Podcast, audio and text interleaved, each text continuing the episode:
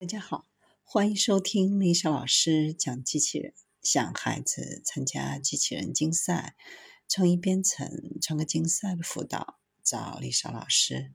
欢迎添加微信号幺五三五三五九二零六八，或搜索钉钉群三五三二八四三。今天丽莎老师给大家分享的是，德国研发了一款战术机器人。德国莱茵金属公司最近开发了一款任务大师的战术机器人。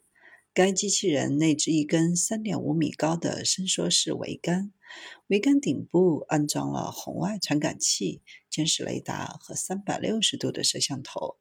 其他车载设备包括激光测距仪、目标指示器，外加一挺7.62毫米口径机枪的遥控武器站。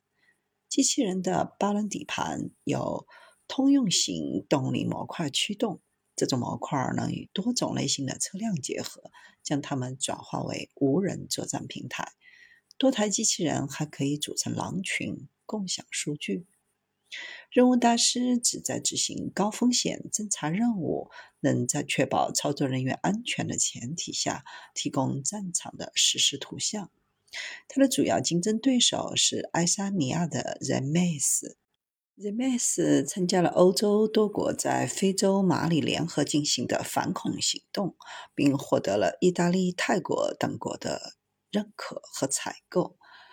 莱茵金属公司已经分别向荷兰和英国陆军提供了任务大师。欧洲军工企业在这一领域的竞争持续升温。